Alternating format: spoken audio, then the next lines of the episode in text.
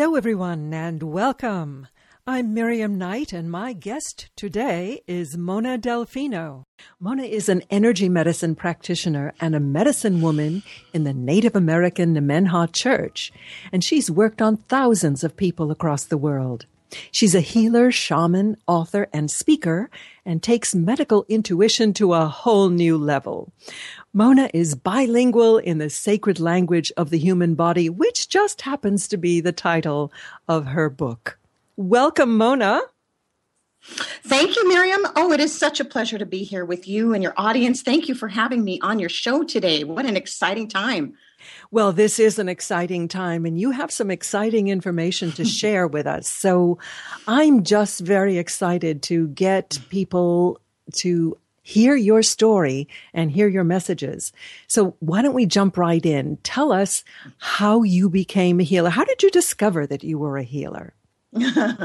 well, you know, Miriam, a lot of times people ask me that question, and it's it started very, very early in my childhood. I was actually six months old, and I came alive in consciousness, actually in my crib. And I, when I was six months, I had a brother named Danny who was three years older than me, and this was in 1958.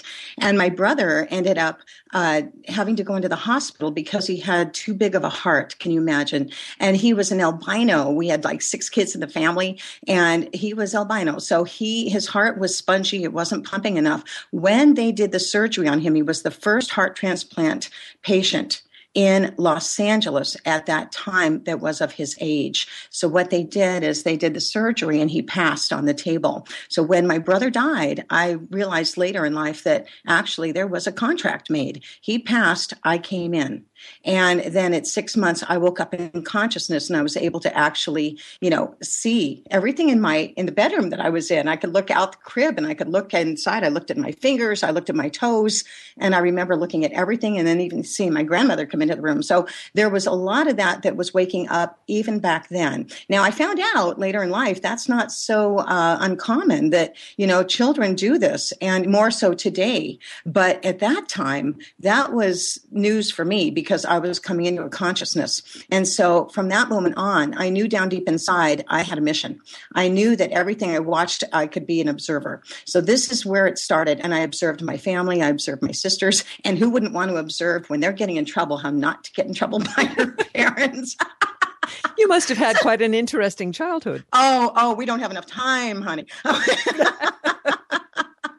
but yeah, so the the real big thing that I noticed was more importantly was when I started to grow up and at 6 years old I had what they call a light experience and that was where I found out later in life that that's actually a mystical experience that happens to people who are born mystics. Now, I had no idea. I was just living my little life and living in Los Angeles at the time. You remember those we had air raids that would come on. Remember that? And then there was like it was after the Bay of Pigs with, you know, John F Kennedy and all that time I was 6 years old and I remember being in the front yard and I was playing with a blade of grass and my vision turned completely white. I had I couldn't see anything. This lasted for about 2 minutes. I wasn't able to witness anything going on around me. It was just white, white, white. And when the second I started to become afraid, I heard a voice. And that voice came through me like I can remember it like yesterday. Doesn't have any tone to it. It's just a voice. And it said to me, "You know, don't worry you're fine. And I remember it just saying, be at peace, be calm. And so, and I did. I went right into like a calming state as I still could not see across the street. Now, as soon as I went into a calm state, my vision came back. So there was some connection once again that was back in those days that was really kind of making me, uh, you know, keep on going into this realm. And so this is how I started. I started out this way. And then through my life, I am now 57 years old. And through that time, I've been doing massage therapy. Uh, um, but because I've been doing massage for 32 years, but because it started the day that I became a massage therapist, the transference effect started to really intervene. In other words, what that means is laying your hands on people. As you all know, you know, you pick up their energy. You can mm-hmm. literally pick it up and and then you become it. And it, I had to learn the hard way. so I ended up having lots of crazy experiences from the beginning part of doing that. But before that, I was actually a nurse for seven years. I was having children. You know, I was going through uh, like everybody else, just living my life. But every experience I had was becoming more determined that I was actually a natural healer more and more. And there were times I backed out, you know, and times I thought, oh, no, no, it can't be. That's not, you know. And then other people would say, what the heck? I'd walk into a room and they would start saying that they felt different. So these are the things that started way back in time. So I paid attention and I have one really neat story if we have a few minutes. It's just, uh, I walked into, I was working in the hospital and in my nursing days and i went in to do uh, the vitals on one of the patients that was in one of the beds who had just come in and he was in a coma he had 106 temperature so he was spiking high so i went ahead and i did his um, his uh, vitals. And what I found out from there was that he was actually communicating with me. And at the time, this is the crazy part, I was reading Bernie Siegel's book called Love Life or Love Medicine and Miracles. Mm-hmm. And I was reading that and he was talking about coma patients. And and ironically, there I was with one. And then so what had happened was I was just doing the vitals and this guy's energy went into my field, I immediately picked up on the guy being in a coma and I actually closed my eyes. And in that second, I saw him standing in front of me and asking me, What am I supposed to do now? And at that point, it scared the you know what out of me. And I threw the stethoscope up in the air and I started throwing things. I, I got to get out of here. This is too weird. So I ran out of the room. But I'll tell you what, that experience made me have to get more intrigued with what was happening with coma patients. So I went back in and I started talking to him from that level without being afraid anymore. And he eventually died. He didn't live. But that person who never spoke to me in the physical form was one of my favorite teachers. So from that moment on, I became more intrigued with what I was capable of doing, and I went from there. So that was way back in 94. Now, you told another story about how you actually took on the coloration of somebody who had hepatitis C. Uh, oh yeah, uh, you you seem to have taken uh, being an empath to a whole new level. Is is being an empath sort of part and parcel of being a healer? Yeah, it's it's all in the same realm because your sensitivity level is high. Whenever anybody becomes what they call an empath, that means your sensitivity is high and you're attracting things to you to learn from. Just like everybody does. Everybody listens and they pay attention to any experience that they have, but empaths have a direct contact with a sensitive world. And and what that means is that they pick up more uh, whatever kind of energy is around them, they can pick up from other people. In other words, yeah, they can actually come on with these quick onsets of of any kind of difficulty or condition and they think it's theirs. And then they get freaked out because they say oh my gosh. And you know you know miriam the thing i've noticed i, I teach a lot of massage therapists how to run energy and how to really understand it because they can burn out very quickly.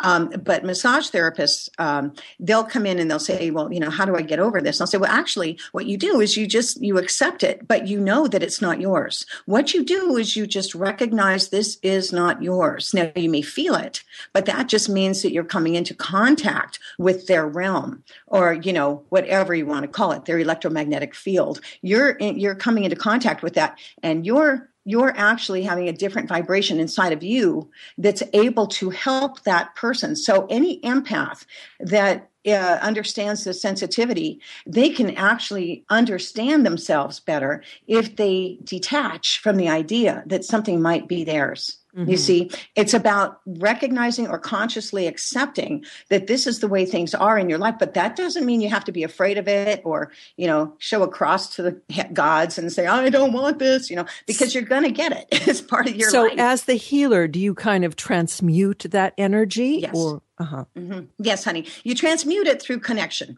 Uh, one of the biggest things about being a healer, you know, and more so even in today's world, because it's a huge responsibility that we have on us to do it, but it's also one of the most rewarding experiences. Uh, I had a Cherokee mentor, uh, Karen Land, you know, for 12 years, and that woman taught me like there was no tomorrow. I I was in the hot seat. I can't even tell you how many times.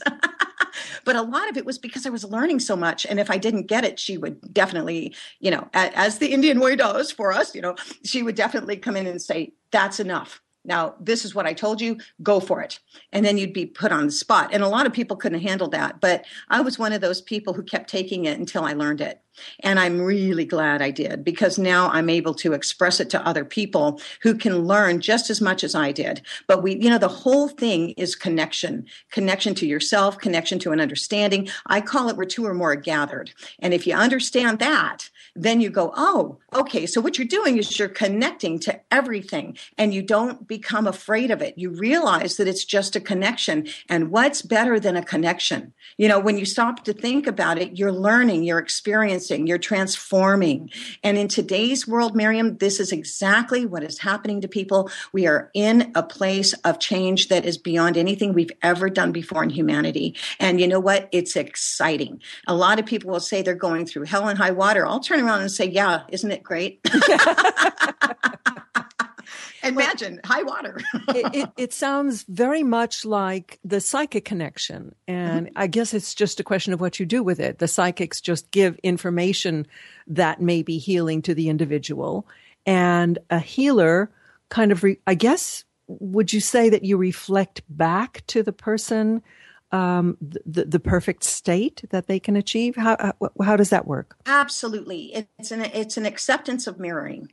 And what's happening is an acceptance of mirroring. So it means that those people that you're working with are people that you're going to have a connection with. It, it becomes a bond. I've worked on thousands and thousands of people over 35 years, and I can tell you that it's actually a bond. People will call me today after not talking to me for 20 years, and I will remember them. I'll remember their story, which is crazy. But yet, inside of my consciousness, there's a memory. So it's awesome. And I can talk more about that. Yeah, because we are going to break. And I'd like to remind you that we're speaking to Mona Delfino, the author of Sacred Language of the Human Body. Stay with us and we'll be right back. Mona, do you have a website? Oh yeah, sure, Miriam. And uh, it's www. dot, of course, sacredreconnections.com. And that's with an S, sacredreconnections.com. Now, when I introduced you, I mentioned that you were a medicine woman in the Native American Nemenhah Church. Yes. What is that? Mm-hmm. Oh, my goodness. Well, let me tell you the exciting news about that. What it is, is it is actually the Nemenhah are medicine men and women that are members of a sacred order of like minded ministers and healers who dedicate themselves to healing an individual, a family, a community, society, and of course the earth. And so this is what we call an all encompassing five-fold mission. And the Nemenhah people, this is the part I love so much, are the ones who are Chief Joseph's bloodline. So the ones that actually started it again to come back to the Sahaptin way that Chief Joseph was actually beginning when he got caught up in the war and died. They're bringing it back. So they're bringing back Chief Joseph's teachings, and it's through the actual bloodline. So our chief is Chief Cloud Cloudpiler, fabulous, fabulous person.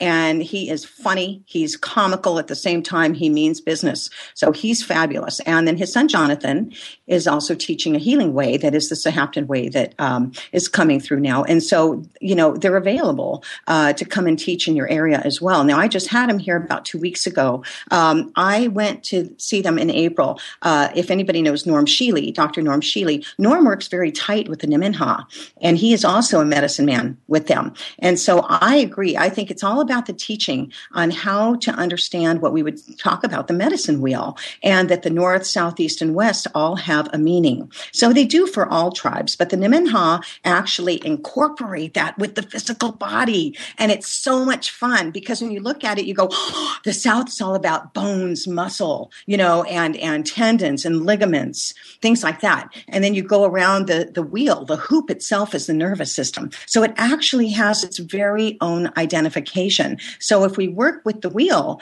you become more sustainable within yourself. And as a healer, it's important because you don't want to go out healing everybody. As we know, as a healer, you can burn out very quickly. So with the Nemenhah, I found that it's more important to understand the wheel because then you can look at it from the direction of where you're seeing the person and then you can chart it. You can actually chart the wheel for each person. And outside the circle means an imbalance. So it's that kind of thing. So it's just a fabulous way of learning. And I am very proud to be Nemenhah medicine woman do you have to be Native American to be? No, no, no, no. The, the, beautiful part about this, Miriam, is that anybody can become a medicine woman or a medicine man. You actually become a minister. What happens is they say, this is your ministry. So it's not, I'm a healer. It's, this is my ministry and this is how we work. And then a lot of times, you know, if anybody gets in trouble, you know, by the, by the government, they come to you. They come to your rescue. They'll be there for you at all times.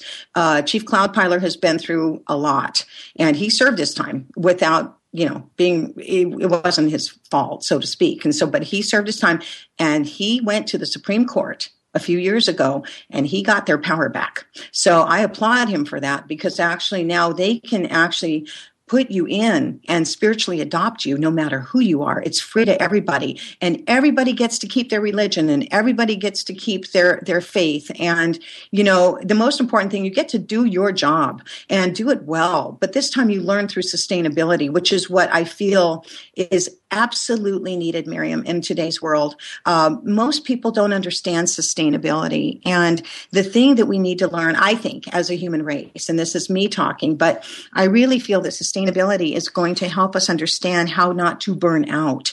Because as you and I both know, the changes that are here are developing more and more. Each day we wake up, there's something new developing. And so if we start to come from the same way we've always been, we're going to fall apart.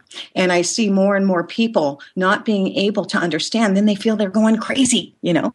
And it's not that they're going crazy. What's happening is we are being encouraged by the universe as well from the cosmos, from all the way the planets are going. And everybody knows we've had, you know, blood red moons and blue moons and orange moons and, you know, more in the last couple of years than any other time.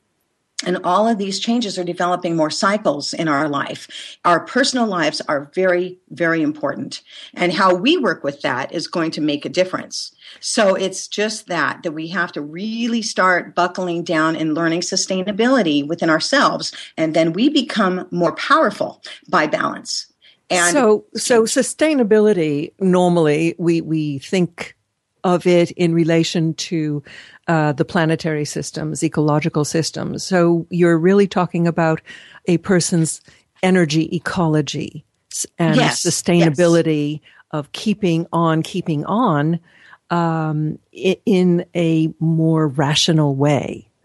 Right. And the, the meaning behind sustainability, actually, you'll see it differently in every definition of any kind of Webster dictionary or even in Wikipedia. But the sustainability means able to be used without being completely used up or mm-hmm. destroyed. Mm-hmm. So, you know, it's a matter of understanding how to become, and, and this is what all of our speakers are talking about today is self empowerment, right? This is it this is it. And in order to understand self empowerment, you have to be able to go somewhere with it. You have to know internally how to do that. And so this is in my new book coming out. It's called The Spiritual Immune System Through Sustainability. And that's the new one that will be out at the end of August. I think sustainability is particularly important for people who are called to be healers. A lot of people, whether they're giving Reiki or, or massage therapy or any other, they are draining themselves rather mm-hmm. than um, right. allowing the the universal energies to replace and replenish them. Right, honey, and that's what the wheel teaches as well. Is because it's not about it's it's not about us healing anybody. It's about people healing themselves. And as your wonderful show actually explains, it's everybody learning how to become responsible for your own healing. And that's the ticket. So if we work through sustainability, then we have an we have the sustainability mm-hmm. to become better people, to become stronger in our self development, which is what we're all learning today. It doesn't matter who we are, we're all experiencing something new. And that's what I'm saying is that I've seen so many people lately that are burning out and, and it comes right through the physical body will go either into the nervous system or into the adrenal glands. And on many of these shows, there are people lined up to ask me questions because they're going through it. They're going going through the uh, having problems with their uh, adrenal glands in particular, which of course is stressing the entire system. Mm-hmm. but they're putting out too much effort. So the bottom line is, is people are still trying to run on the same effort they always have, whether it be in their jobs or taking care of everybody in their family, or you know, it can be anything. But overcare is another issue, and so this is just like trying to be an overhealer. over healer, over care, over healer. Yeah. So this is why it's important to understand that, and we'll get there. You know, we're we're getting there, but we it's it's time to learn. It's time to take a new course and to recognize more about who you are and what you're capable of. We all know Bruce Lipton, and we love love Bruce Lipton. Bruce is talking all about very similar things within the cell, and how does the cell remain sustainable? You've actually done some courses together with Bruce, haven't you?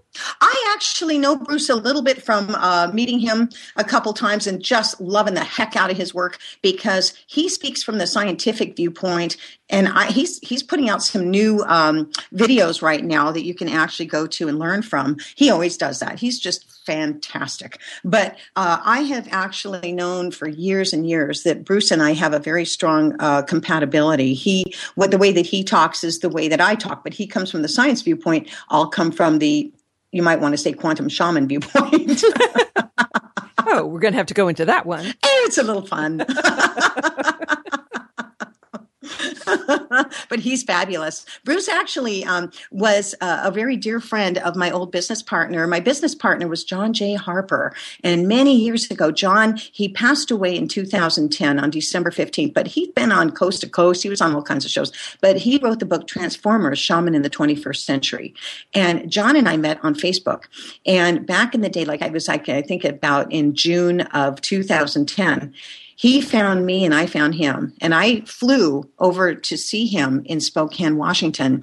I did not know that this guy was so popular. I just figured he was a guy that needed some work and I was there to help him. and then when I got there, I went, holy mackerel. And he looked at me. He says, Mona, I need you. And I said, I think I need you too. And so we agreed to become business partners and we were going to work together and we were going to go out and do a lot of the things Gregg and Bruce do. We were going to go out and do that together. Mm-hmm. He was already well known, but he passed away in December of 2010. So Bruce was one of his best friends. And at that time, that's where I, I knew about Bruce a lot, but I really got to study Bruce more because of John. And so that's when this came into play was when I was going, oh my gosh, we've got a gold mine here. You know, for anybody who may not have heard of Bruce Lipton, um, he is a, uh, was he University of Pittsburgh? Yes. Yeah. Um, on the faculty of, uh, is it cellular microbiology, something like that? Cellular, cellular. yes, cellular uh, biology or microbiology. And yeah. he talks a lot today about epigenetics, and and and the most important thing is he's got the science behind the action. So he's able to speak about how he has interpreted over all these years from a petri dish. So you can look at a petri dish and you can see the cells in there, and he says, "Oh, you got three cancer cells and one clean cell. What's that going to do? Eventually, the cancer cells are going to adapt to what the the clean cell is, and the clean cell will eventually become the cancer cell. And it's the same way with three clean cells and a cancer cell. Eventually, the cancer cell can heal because of three clean cells. So what Bruce does is he discusses how he learned from a petri dish a lot of what he knows today. He came into this with wisdom. So I love his work because, I mean, as far as I'm concerned, everything he says is on the target because I teach it. I've learned it. I've learned the hard way. So I know exactly what he's talking about because when I read energy in a human, in any, or a dog or anybody else, I can read any kind of energy because that's the way I was born. Mm-hmm. But when I look at it and I can see it, then I can actually go right to the nitty gritty as to what the cause is that's causing a condition in a human body. Yeah. He has a DVD called The Biology of Belief, which I warmly recommend to everybody. Yes, What's too. fascinating is to see how um, Bruce's work as a pioneer, he's been saying this for, for over a decade, um, how this is all starting to be proven and entering the mainstream and yes. explaining things that people were not able to understand before. That's right. That's right, honey. And the thing he's doing right now is he's he's going out there and some people think he's going out on a limb. I will tell you I am right there with him because what he talks about is genes do not control our biology. And that is the most important statement ever. If we're going to learn anything, that's that one. okay, we will say it once more. Genes do not control our biology. Our, biology. our thoughts do. okay, we're going to take another break and then we'll be back with Mona Delfino. Mona, remind us of your website. Okay, Miriam, it is sacredreconnections.com. Very you good. Want to, okay, Sacred Reconnections with an Where's S. an S. All right. You mentioned the term a quantum healer. And in your book, you wrote, quote, the quantum aspect of healing is allowing a change in our belief systems with respect to knowledge we haven't learned yet. Mm-hmm. Could you explain that for us? oh, who wrote that? They sounded so, so incredibly important. Yes. Well, you know, the thing that I find is that with that statement, that quantum energy can be learned more how to work with it when we are able to connect what has gone on in our life and connect how we are accepting ourselves today. It's it's i'm just going to move a little bit beyond that statement and i'm going to say uh, eckhart tolle has one of the best statements. He says when you live in complete acceptance of what is that is the end of all drama in your life. Now, some people would disagree with that, but the truth is he's right on. And the reason I say that in my world is because when you accept what is happening, you start in the moment. When you live in the moment, then you're able to change anything. And you know, what they always say you can do anything in the moment. If you try to go in the past or the future isn't going to work. You can have your goals. Good luck. What is that old saying? You can, you can have your, have your goal and God laughs or something like that.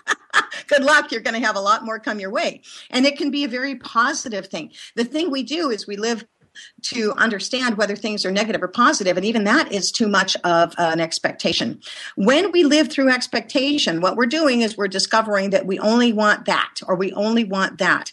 And we forget that there's a whole 90% other thing going on out there that is not within our little box.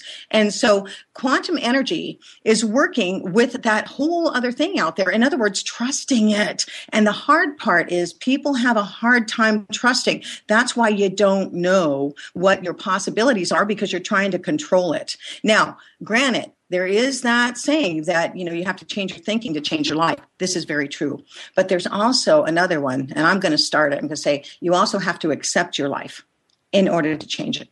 Because you have to accept your thinking. You have to accept what you're doing and then you can become the observer in what you're thinking. If you even take 10 minutes a day and you get quiet with yourself and you want to go inside and you really want to look at yourself what you do is you stop thinking for just a few minutes. The thinking part of us has become entrained ever since we were children, right? So we were little kids at six years old trying to figure out how we were going to be, um, you know, living a good life with our parents and our sisters and our brothers. And, you know, we wanted to be accepted and loved. Well, you know, we all know where that goes sometimes. You know, it's kind of goes south. You don't always have what you think you get when you act a certain way. Okay. Because other people have their issues but at the time when we're six it really comes into play because that's your informative years. And even bruce talks about that but it's a it's a fact and it's also a truth.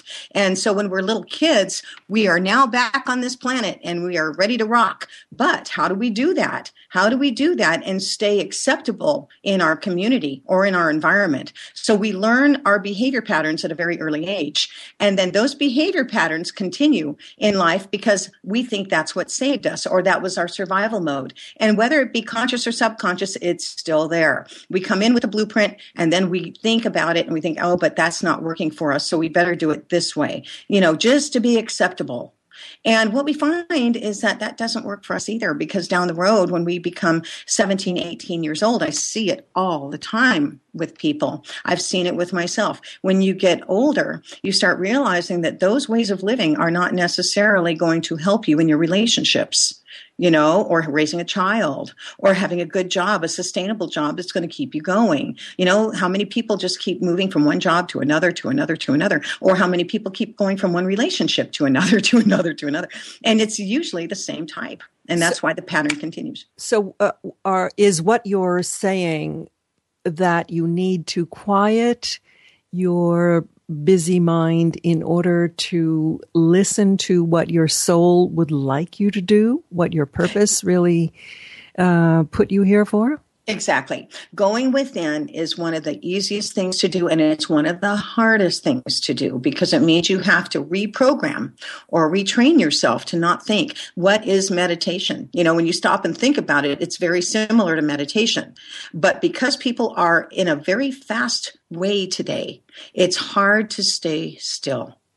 And so a lot of times you just have to make that time for yourself. Even if it's first thing in the morning, you can spend 10 to 15 minutes being quiet. You don't have to know everything. It's not what we're about here because it's too much effort. It's too much work. So we're not about effort. We're about paying attention.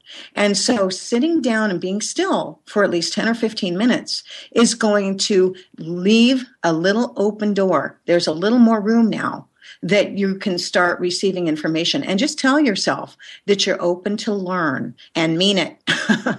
and, uh, this is a really important point that I want to explore just a little more deeply because uh, every single teacher that I've had on this show has talked about the importance of meditation. And there is, in my view, a lot of misunderstanding about the point of meditation.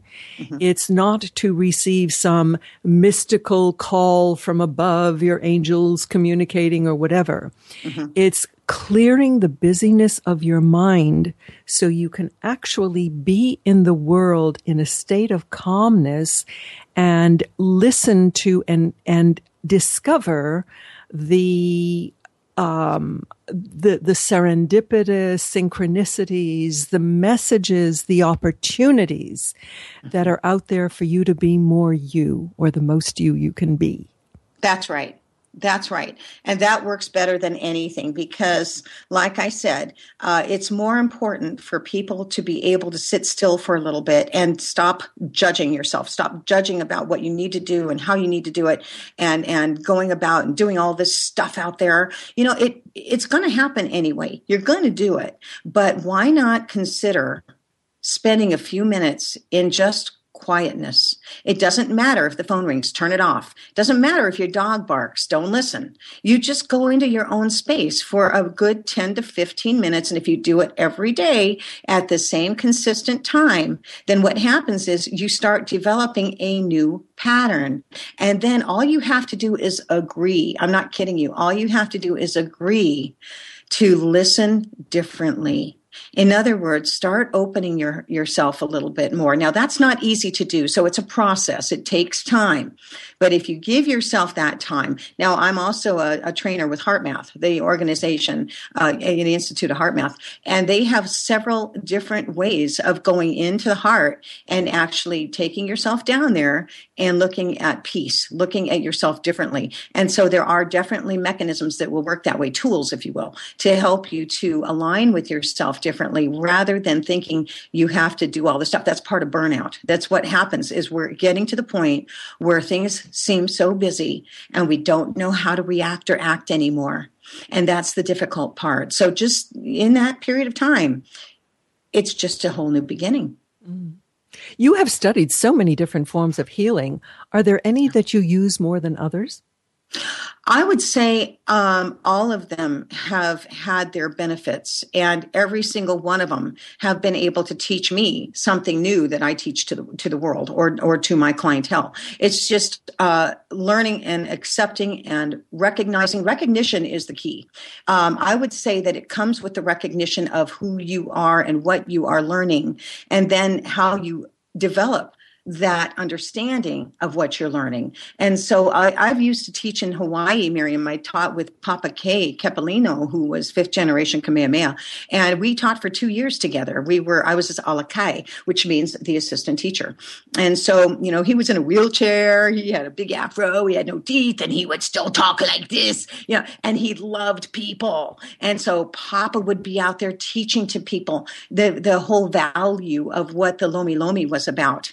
Now, I will say this one of the biggest ones I've learned was Lomi Lomi because I must tell you that it's all about the aloha. If you learn aloha, it means acceptance and love. It means that there's no judgment. There's just looking at something and learning is this the way I want to be? Is this the way I feel? And as you know, there's Ho'oponopono. And Ho'oponopono is a part of learning how to recognize, forgive, release, that sort of thing. Mm-hmm. So people go into that too. I wasn't real big into that. I, I taught myself actually how to do my own questioning, my own understanding. And so I have my own way of doing Ho'oponopono, but everybody does have their own way. You know, some just go by the book, but they don't learn. Yeah. They don't learn. So it has to come back within ourselves to be able to take that time once again and just allow yourself to be quiet. I am telling you, there's more information in the silence than there is in any talk in the world. you had an amazing experience with Pele while you were in Hawaii. What was her yes. message? Oh boy, uh, this was a very big deal. Um, Pele and I, I didn't realize I was going to Hawaii just really for her. I didn't know this. It, it, was a contract we must have made many, many, many lifetimes ago. Because when I got back there, I had no money. I had, I was absolutely broke. I had nothing. I had given up thousands of clients to go back and learn with one of the most amazing teachers that I felt at that time was going to teach me more about the aloha. So yeah, bring it on. You know, so I get over there and, um, I started to become disillusioned. Um, I didn't, I had an expectation. And in that time period, I realized that my expectation was not um, working for me. So what I did is I ended up going to the mountain and I went over to the uh, Halemaumau crater, and that's in Hilo, in Hilo, Hawaii. So I would go there because Papa told me about her, and he was telling me all about Pele. And so I thought, well, now I'm fascinated. I got to know. I'm intrigued. You know, so I went over. There. Tell there. our listeners who Pele is. Pele is the volcano goddess and she lives there is she is a soul she is an entity she is a divine spirit that has been holding Hawaii together for a million years. And that's who all the Hawaiians dance to. Whenever you see any kind of hula dance, it's always about the love of life. And it comes right back down to Pele. And so this is why this is such an important thing because they feel that Pele is the one that holds their state together. And so this is why they celebrate her. And uh, they have all of the bongas. They use all of the um, the beautiful conch shells. They they have all of that. But a lot of it is because the the abundance on the islands are so amazing, and they hand that credit to Pele. But what Pele told me, uh, to answer your question, and it's because she told me to put it in the book. So I listened and I did. And so, Good but girl. She, what? Yeah, I've sold a lot of books. I didn't even know I was going to do that. Um, but what she said was, she said, 789,000 people have come to see me since you left me. Now, granted, I had been gone for two years. When I went back to the um, island in 2009, I went back to visit her because she told me to move to Bend, Oregon. Believe it or not, that's why I'm here. And so she said, 789,000 people have come to see me since you left me. In that 789,000 people, not one has seen me. That broke my heart, broke my heart because what was happening at that time, Miriam, was there was a lot of lava that was going from uh, the, uh, I believe it was the Halemaumau crater, and it was driving right down into the ocean. And it had been going off for some time, but this one had a different finger. It went strictly into the ocean where people could go see. And so there was a, at that time in 2006, 2007, there were a lot of people flocking right down to the ocean so they could see the lava going in. A lot of helicopters going around. It was an, it was a fabulous time, but few years later, when I got this message, I had asked Pele, what does this mean? Because there were so many people. And I get it through the messages. Believe it or not, there's a bird that flies around and it's one bird, one bird with has uh, beautiful wings. It looks like an aerodynamic seagull, but it, but it flies around the crater. And uh, when I talked to Pele, that bird would show up every single time. And I was there every two weeks for two years. And so when I would listen to her, every story story, everything she told me was right on the money. So this was a time period where I already realized who Pele was. And when I heard this story, I thought, what does that mean that, you know, that many people have never seen her? And so what I got out of that, I asked her some more and she started talking about Atlantis and Lemuria. She says, people are so hung up on Atlantis and Lemuria, they're not seeing that I'm starting a new Aina. I'm starting a new island out there. And so this is for the people who are coming into the new aloha spirit. We'll have a new Aina. And then you can start living from this one. And then the old, old fighting and the old memories from the ground don't have to affect you. So that's what she was doing. She was birthing a new Aina, which is an island in Hawaiian. And so this why that's what she told me. So so anyway, that was what I got and I put it in the book so that we could start learning more about what truly it means to live in aloha. Well, I think that this is a time for birthing a new kind of, of uh, consciousness island that yes. people are awakening to. And as a healer, one, you, you tell some incredible stories in your book of, of healing. I don't think we can even scratch the surface of them. True. But what I want to bring out or have you bring out is the essence of how people can heal? My first reaction to that is we need to work together. Um, part of it is that it's by the people for the people. You know, that doesn't just go for what we call a government, that goes within the human race. We got to work together. Healing means allowing. Once again, it means connection.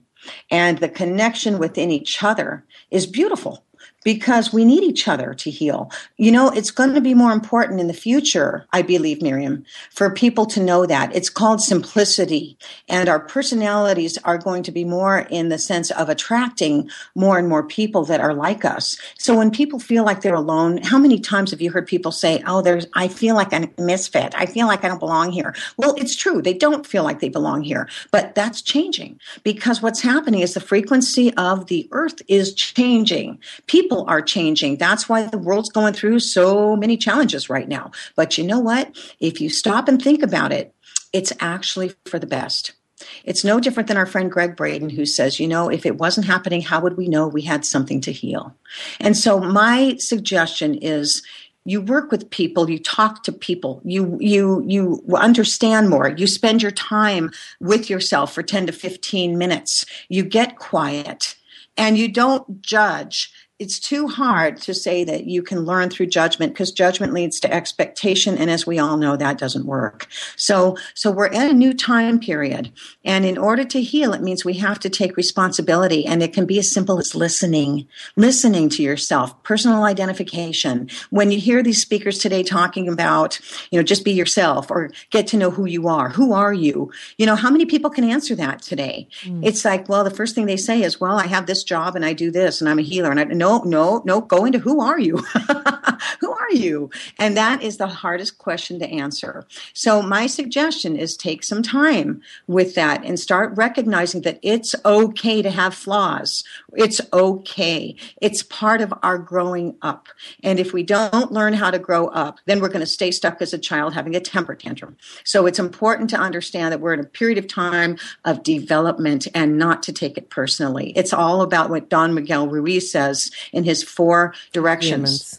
Four agreements. Four agreements. Yeah. yeah. See, and yeah. and one of the things that you said, well, you know, they say healer, heal thyself. I think a lot of healers become healers because they're trying to heal something inside of them. But that also yes, makes them more sensitive to the needs of others, and so they can act as a mirror.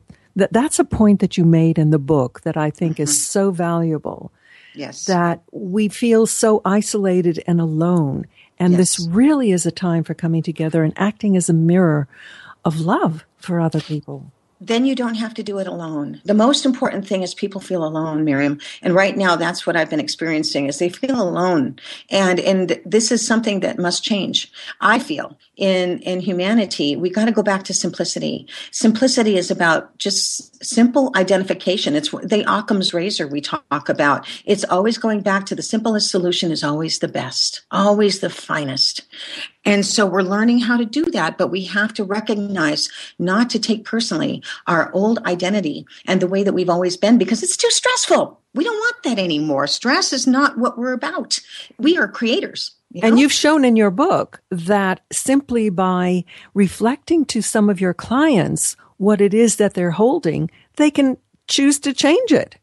Yes, they can absolutely. Okay, here's the best statement ever. We're making it all up.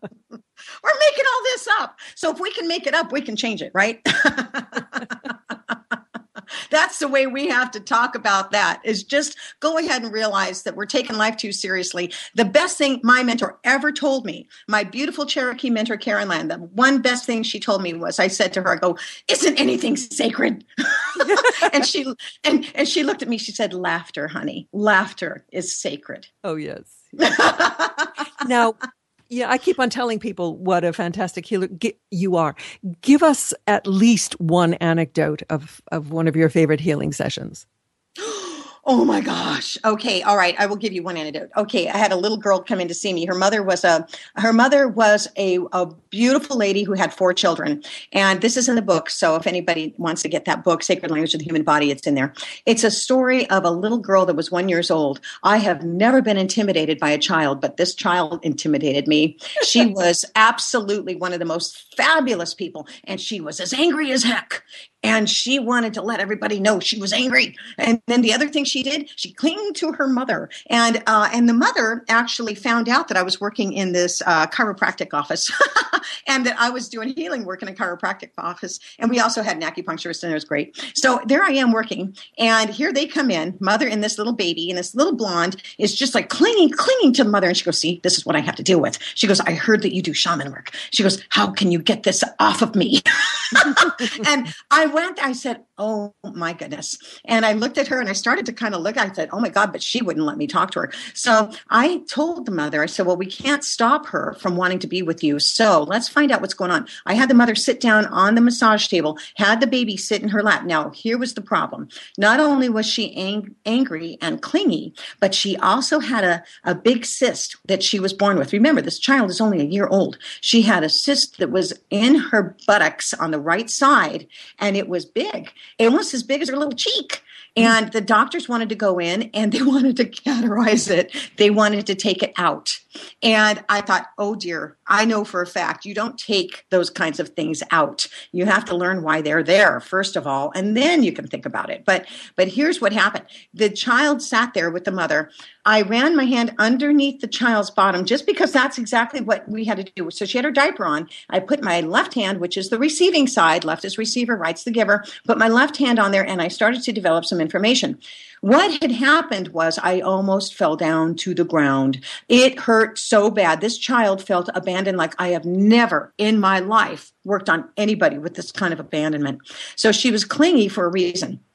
Angry because by the time I got her, what had happened was she was just becoming old enough to recognize that she was going to be left again somewhere along the way. Now, when I really looked at her uh, energy and I looked down into her past. I saw her in the womb and I saw her at five months old in, in uterine. And what had happened was she lost a twin sister. And here's the oh. cyst, and cyst is short for sister. And so they were touching at that particular place in their little bodies, they were touching at the buttocks. And so she developed a cyst to keep the energy of the sister isn't that interesting? Fascinating. From yeah, it's fascinating. And so I was getting down, but oh, I couldn't even stand up. That poor baby was so abandoned. So I told the mother, I just said, you know, this is what the situation. I said she was a twin, wasn't she? And the mom said, yes. I said, there's your problem.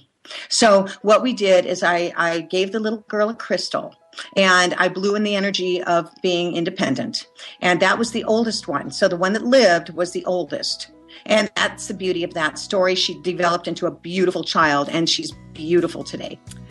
Oh my goodness. I knew we were going to run out of time. We've been speaking to Mona Delfino, the author of Sacred Language of the Human Body. Mona, thank you so much. Thank you, Miriam. It's been a pleasure being with you and your audience. Thanks again.